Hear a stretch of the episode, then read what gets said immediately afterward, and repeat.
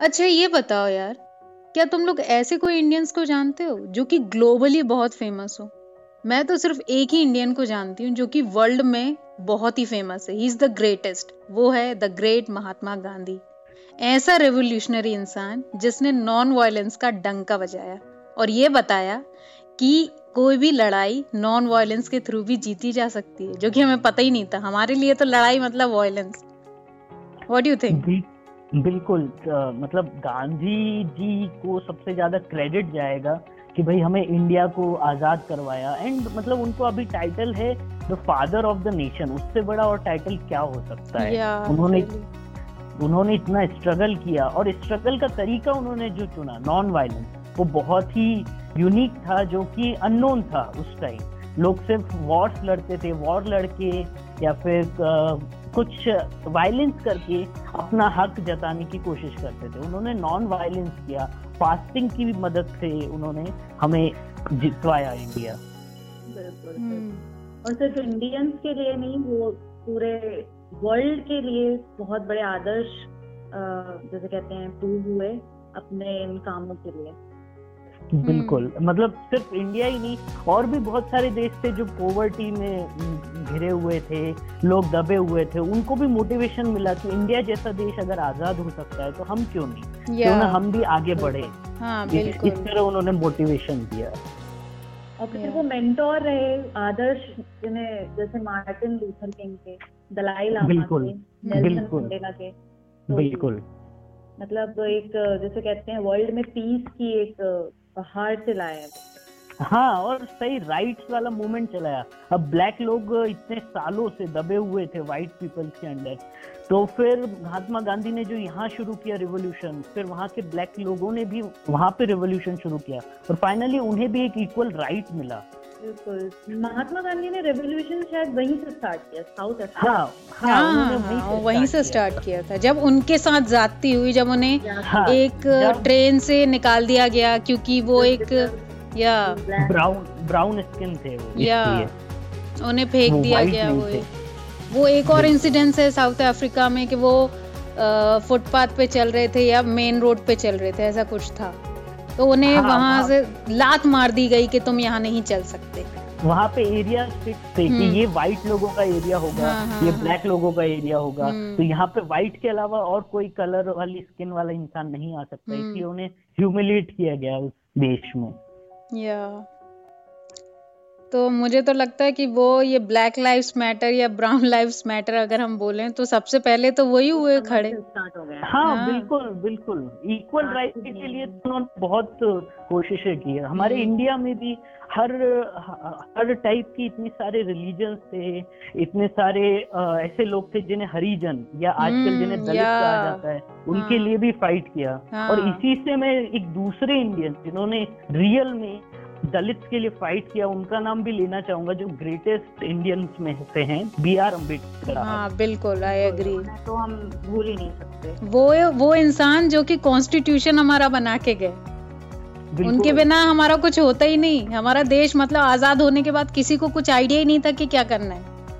हाँ क्योंकि हमारा देश एकदम इतना ऑलरेडी पिछड़ा हुआ था। ऊपर से हम्म। हमने हमारे देश में चल रहा था कि पिछड़ी हुई जाति को तो एजुकेशन तो देना ही नहीं और उसी जाति से निकल के इतना एक बड़ा जीनियस हुआ जिसने कॉन्स्टिट्यूशन लिखा। उससे बड़ा और क्या हो सकता है?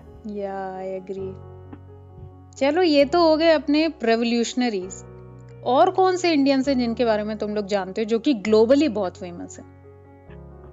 ग्लोबली और फ़ेमस में कह सकते हैं जैसे मदर टेरेसा उन्हें नोबल पीस प्राइज मिला था।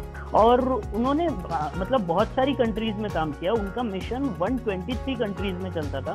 पर सबसे ज़्यादा जो उन्होंने हेल्प की और एक कॉज के लिए काम किया वो था इंडिया और खासकर बंगाल में कोलकाता में। तो मदर टेरेसा भी इन्हीं ग्रेटेस्ट इंडियंस में से है जिन्हें वर्ल्ड में हर जगह जाना चाहता है। या हाँ हम तो इंडियन थी। मतलब उनने नेशनैलिटी अपना ली थी। हाँ वो अल्बेनियन थी बाय हम्म। बर्थ पर इंडियन नेशनैलिटी उन्होंने फिफ्टीज में अपना ली थी। ओके ऐसी ही हम्म। एक और इंडियन को मैं जानती हूँ जो कि वर्ल्ड फ़ेमस है और वो भी हमारी मॉडर्न टाइम्स की वो है प्रियंका चोपड़ा। हमारी अपनी देसी गर्ल जिसने विदेश हाँ। में अपना क्रेज फैला दिया और निक जोनस को हमारा जीजा बना दिया। सही बात है। I am absolutely in love with Priyanka Chopra I mean अगर किसी को पर्सनल ब्रांडिंग सीखनी हो ना तो प्रियंका चोपड़ा से सीखो कि पर्सनल ब्रांड बनाना क्या होता है। बिल्कुल सही बात है। अब हमारी इस स्पेसिफिक इंडस्ट्री का वर्ल्ड लेवल पे कोई रिकॉग्निशन नहीं था आज तक फ़िल्म हाँ। इंडस्ट्री का। और प्रियंका चोपड़ा ने वो किया। सबको पता है कि इंडिया भी कोई चीज़ है भैया। जब उनका जब उसका वो जो इंटरनेशनल टीवी शो जो हुआ था क्वांटिको ठीक है हाँ, हाँ, वहाँ उनके मेकर्स को पता ही नहीं था कि प्रियंका चोपड़ा मिस वर्ल्ड रह चुकी है और इतनी बड़ी मतलब मूवी स्टार है। जब हाँ, उन्हें आइडिया हुआ जब शूटिंग मतलब आधी हो चुकी तब उन्हें जब पता चला कि इतनी बड़ी सुपरस्टार है तो उनने उसको ही यूज़ करके मतलब उसकी जो पर्सनल ब्रांड है उसको मतलब हाँ. फेस बनाया क्वांटिको का और बस। वो चल पड़ी। मतलब उन्हें समझ में आया कि मतलब वो कोई मामूली इंसान नहीं है? हाँ फ़ैन फॉलोइंग उनकी इतनी ज़्यादा इतने हाँ. ज़्यादा सपोर्टर्स हैं और उनके नज़रिए भी बहुत अच्छे थॉट्स प्रोसेस अच्छे फेमिनिस्ट है वो। हाँ. और औरतों को आगे बढ़ाने की कोशिश कर रही है वो। और वो वो ही ना ऐसी इंडस्ट्री में जहाँ के मतलब हाँ. सब लोग पापा या दादा लोग हैं उनके आगे चल रहे हैं वो self made women self made women right बिल्कुल ऐसे ही मुझे मिंडी कैलिंग भी बहुत पसंद है अगर तुम लोगों ने नेवर हैव आई एवर देखा है नेटफ्लिक्स पे तो तुम लोग को हाँ। समझ आ जाएगा मैं किसके बारे में बात कर रही हूँ हाँ मतलब ट्रेलर वगैरह देखा है और बहुत ही फ़ेमस सिटकॉम है वो इतना हम्म। मुझे पता है पर बाकी डिटेल में नहीं पता मुझे मिंडी कैलिंग बहुत ही फ़ेमस राइटर और क्रिएटर हैं ठीक है हाँ। और वो जितनी फैबुलस एक्टर्स हैं उससे भी ज़्यादा गजब वो राइटर है। मैंने सबसे पहले उन्हें देखा था एक शो में जिसका नाम है द ऑफ़िस जो कि बहुत फ़ेमस है। हाँ द ऑफ़िस तो या वो शो मुझे नहीं पसंद है इतना लेकिन उसमें हाँ, जो हाँ, मिंडी कैलिंग का कैरेक्टर है कैली कपूर हाँ, जो रहती है वो उसमें हाँ, हाँ, हाँ, वो कैरेक्टर मुझे बहुत पसंद है उनका। तो आई लव मिंडी कैलिंग नहीं उनका मतलब मैंने एज अ सिनेफाइल उनके प्रोजेक्ट ज़रूर देखे हैं जैसे कि द मिंडी प्रोजेक्ट या या वो शो भी बहुत अच्छा है। वो भी बहुत अच्छा है। मतलब मैंने देखा नहीं है पर मैंने पढ़ा ज़रूर है कि वो मतलब एक्सेप्शनल राइटर डायरेक्टर प्रोड्यूसर सब कुछ है। हाँ, हाँ, उनका खुद का प्रोडक्शन हाउस है यार। प्रोडक्शन हाउस है। सब कुछ वो अकेली बंदी कर लेती है हाँ, वही तो। और she is a single mother हाँ हाँ। तो मतलब ये है कि पर्दे के पीछे भी शी इज़ सुपर वुमेन और पर्दे के हाँ, आ, आगे भी सुपर सही और ऐसा ही एग्जांपल सोसाइटी में सेट करना चाहिए ताकि आने वाली जनरेशन को सही रास्ता दिखे। या और कौन से फ़ेमस इंडियंस को जानते हो तुम?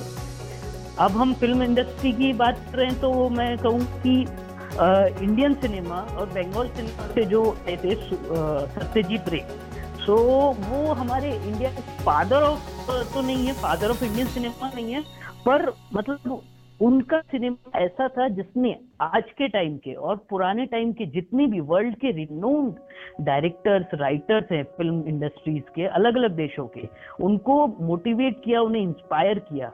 जैसे कि मैं कुछ नाम लूँ तो मार्टिन स्कॉर्सेस क्वेंटिन टेरेंटिनो बड़े बड़े directors Iranian director Majid Majidi उन्होंने तो इवन एक मूवी बनाई है और उसको कहा है कि इस मूवी का पूरा पूरा मैं बना रहा हूँ सिर्फ़ सत्यजीत रे के लिए इस तरह का क्रेडिट दिया तो सत्यजीत रे मतलब बहुत ही बड़े रिनाउंड वो थे वर्ल्ड सिनेमा में नाम कमाने वाले एक इंडियन थे।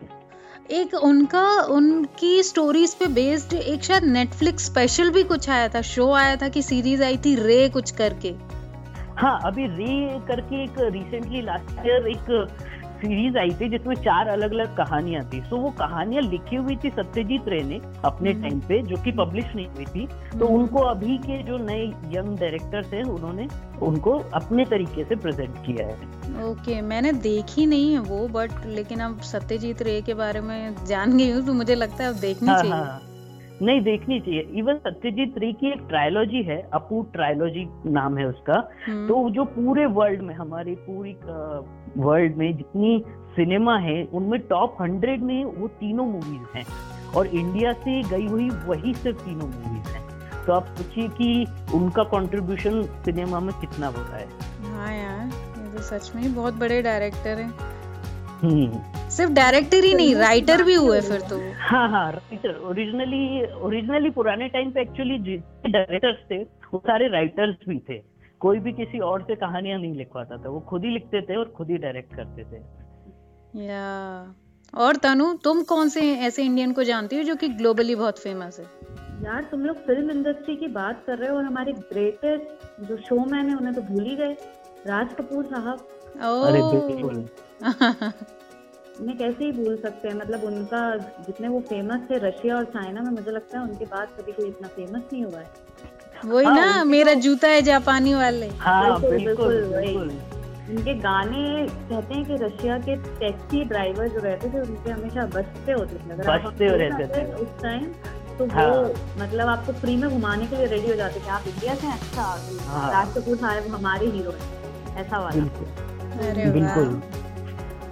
ये मैं पहली मतलब बार सुन रही हूँ। राज कपूर को पता था कि मूवी प्रेजेंट कैसे करनी है। मूवी में क्या दिखाना है। मतलब इसीलिए उनको शोमैन ऑफ़ कहा जाता था। हाँ क्योंकि उन्होंने किया यार। बहुत एक्सपेरिमेंट किए हैं। उन्होंने हर- मेरा नाम जोकर किसी ने देखी है? हाँ मैंने देखी है। हाँ मैंने देखी मेरी बचपन में फेवरेट मूवी हुआ करती थी यार तुमने बचपन में उसे उसे समझ लिया? मतलब उस टाइम पे लोग नहीं समझ पाए हाँ। वो फ्लॉप हो गई थी उस टाइम हाँ नहीं वो फ्लॉप हुई थी। Timeless और वो बहुत ही टाइमलेस मूवी डेफिनेटली उसमें यार रोना बड़ा आता है यार। हाँ वो तो है ही। वो उसकी पूरी लाइफ की philosophy स्टोरी तीन फेजेस में जो उन्होंने दिखाई कहते हैं। कि वो राज कपूर की लाइफ पे है। ऐसा कुछ भी मैंने सुना है। हो पता सकता नहीं है अब हो। सकता है कि मोस्टली जो उनकी मूवीज़ थी वो खुद ही लिखते भी थे। लिखते भी वही कहानी लाते थे। तो शायद हो सकता है वही हो उनकी कहानी पे हो। हम्म। ऐसे ही एक फ़ेमस इंडियन को मैं भी जानती हूँ और जो पूरी दुनिया में पिछले साल फ़ेमस हो गए। बहुत ही ज़्यादा फ़ेमस हुए। फ़ेमस तो थे ही और डबल फ़ेमस हो गए। वो थे जे आर डी टाटा क्योंकि उन्हें तो ऑफिशियली हम्म। मतलब उन्हें ऑफिशियली दुनिया का सबसे बड़ा दानवीर माना गया। दरिया दिलीप के सही हम्म, कहा तो बिल्कुल। उनका नाम सबसे पहले मतलब मान गए मतलब जो टाटा स्टील का मालिक है जिसने टाटा स्टील चालू किया उनने मतलब सबसे बड़ा मतलब जो सबसे बड़ा उद्योगपति सबसे बड़ा दानवीर कैसे हो सकता है मुझे ये नहीं समझ आ रहा है। वही तो सबसे खास बात है। और सिर्फ़ जेआरडी टाटा नहीं पूरी टाटा फैमिली ही मतलब बहुत ही ज़्यादा दानवीर है। हम इस लिस्ट में पूरी फैमिली का इवन नाम ले सकते हैं। इवन शुरुआत जहाँ से हुई थी जमशेद जी टाटा हम्म। जिन्होंने जमशेदपुर बनाया था शहर और जिन्होंने टाटा स्टील जो पहली टाटा कंपनी थी वो बनाई। हम्म। फिर आए जेआरडी टाटा जिन्होंने एयर इंडिया बनाया। सबसे खास बात इंडिया में इंडिया ने अभी तक उड़ना नहीं सीखा था। और जो जेआरडी टाटा है। वो पहली बार प्लेन लेके आए इंडिया में। पहली पहला प्लेन उड़ाने वाला इंसान उड़ाने वाला है, सही बात मतलब वो तो अपने समय से भी आगे थे। वो से बहुत आगे थे बहुत आगे। कहते हैं एयर इंडिया की फ़र्स्ट फ़्लाइट उन्हीं ने उड़ाई थी खुद।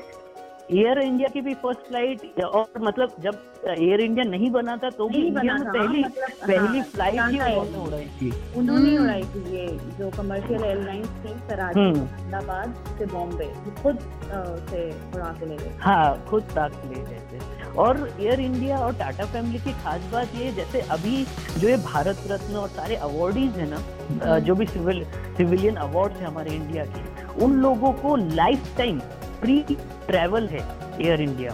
अरे वाह। नहीं पता थी मुझे। मुझे भी नहीं मालूम थी।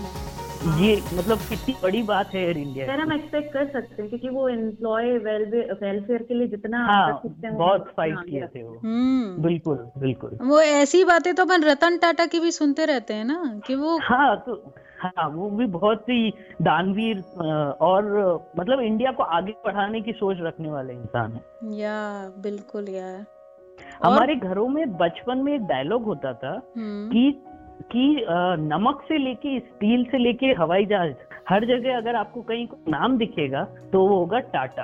हाँ टाटा तो ऐसी कंपनी है जो इंडिया में हर चीज़ में हर प्रोडक्ट में आपको टाटा नाम मिल ही जाएगा। इवन रिसर्च में हॉस्पिटल्स में भी हाँ सबसे खास। हाँ। हाँ अब अपनी फ़ील्ड में T I F R TIFR JRD Tata ने बनाया T I S S social services का हैं। जेआरडी कैंसर टाटा ने बनाया। भी शायद उन्होंने ही बनाया कैंसर। हाँ हॉस्पिटल भी उन्होंने ही बनवाया था। उनके कोई बड़े बड़े इंस्टीट्यूट भी हैं शायद? यही है पाँच पाँच फ़ेमस इंस्टीट्यूट हैं टाटा के। हम्म मुझे पहले ना ये लगता था कि टाटा जो नमक आता है अपने घरों में मुझे लगा एवे ही लिख दिया होगा। लेकिन जब बड़े हुए तब समझ में आया ये तो टाटा लोगों का ही प्रोडक्ट है। हाँ बचपन में वही समझ नहीं आता था हर जगह ये टाटा टाटा हाँ? क्यों लिख रखा है? बाद में अभी समझ आने लगा कि हर ए टू जेड हर प्रोडक्ट टाटा का ही है। हाँ मतलब मुझे जब मुझे याद है जब मैंने अपनी पहली फास्ट ट्रैक की घड़ी खरीदी थी मुझे नहीं मालूम था हाँ, ये टाटा की है। ये हाँ ये टाटा की है। टाटा का नाम है भाई। हाँ, हाँ Titan Titan company Tata Voltas Tata का लेक्मी लेकमी टाटा का हाँ बताओ। मतलब ऐसा मतलब जिस घर जिस इंडियन के घर में टाटा नहीं है मतलब वो इंडियन ही नहीं है हाँ, मुझे तो लगता है। इंडियन ही नहीं है सही बात है। देशभक्त हैं टाटा। हाँ ये बात भी है। हाँ ये तो है। और कौन से फ़ेमस इंडियंस को जानते हो तुम लोग? उन्होंने हेल्प हाँ उन्होंने काफ़ी डोनेशन वगैरह वो उसमें हमेशा आगे होते हैं। हाँ, हाँ। यार वो तो है। रतन टाटा वैसे मतलब मुझे तो बड़े अच्छे कूल से लगते हैं हाँ। तो उनके आइडियल्स पे चल रहे हैं अपने पुरानी टाटा फैमिली के सब लोग। हाँ। और कौन से इंडियंस को जानते हो तुम लोग जो कि ग्लोबली फ़ेमस है? अब हमारे अपने रिसर्च फ़ील्ड में अगर बात करें तो एपीजे अब्दुल कलाम हाँ जिन्होंने इंडिया को एम्पावर किया। मतलब हमारे पास कुछ नहीं था बोलने को कि हम एक इंडिपेंडेंट कंट्री हैं। फाइट करने को हमारे पास ज़्यादा वेपन्स नहीं थे। एपीजे अब्दुल कलाम ने उस चीज़ में बहुत हेल्प की। अलग अलग टाइप की मिसाइल बनवाई पृथ्वी और भी बहुत सारी मिसाइल हम्म। के डिज़ाइन उन्होंने बनाए। और फिर एयर स्पेस प्रोग्राम में भी उन्होंने बहुत हेल्प की। DRDO hmm. में वो रहे इसरो में वो रहे। मुझे लगता है कि जैसे जब भी मिसाइल या रॉकेट्स की बात होती है एपीजे अब्दुल कलाम का नाम आता है हाँ, लेकिन अभी सोनी लिव पे एक कुछ नया शो आने वाला है। मैंने हाँ, उसका ट्रेलर हाँ, देखा था रॉकेट बॉयज़ देखा था हाँ, हाँ मतलब हमें हाँ, विक्रम सारा भाई भी बहुत ही इम्पोर्टेंट रोल प्ले करते हैं। विक्रम सारा भाई प्लस होमी जहांगीर हाँ। इन दोनों ने और इनके बाद आए एपीजे अब्दुल कलाम। हाँ। इन तीनों ने मिलके हमारा इंडिया का जो पूरा स्पेस प्रोग्राम है मिसाइल प्रोग्राम है इन हम्म। सबको पूरा चेंज कर दिया। कमाल है यार। मुझे लगता है कि अपनी लिस्ट कभी खत्म नहीं होने वाली और मुझे लगता है होनी भी नहीं चाहिए। लेकिन ये पॉडकास्ट को तो खत्म करना पड़ेगा। बिल्कुल। Thank you thank you so much चलो अब हम और देखते हैं और कौन है इन लिस्ट में जो और ग्लोबल ग्लोबली हमारे इंडिया को आगे बढ़ाने वाले आई विश हम भी फ्यूचर में उस लिस्ट में शामिल हो। बिल्कुल।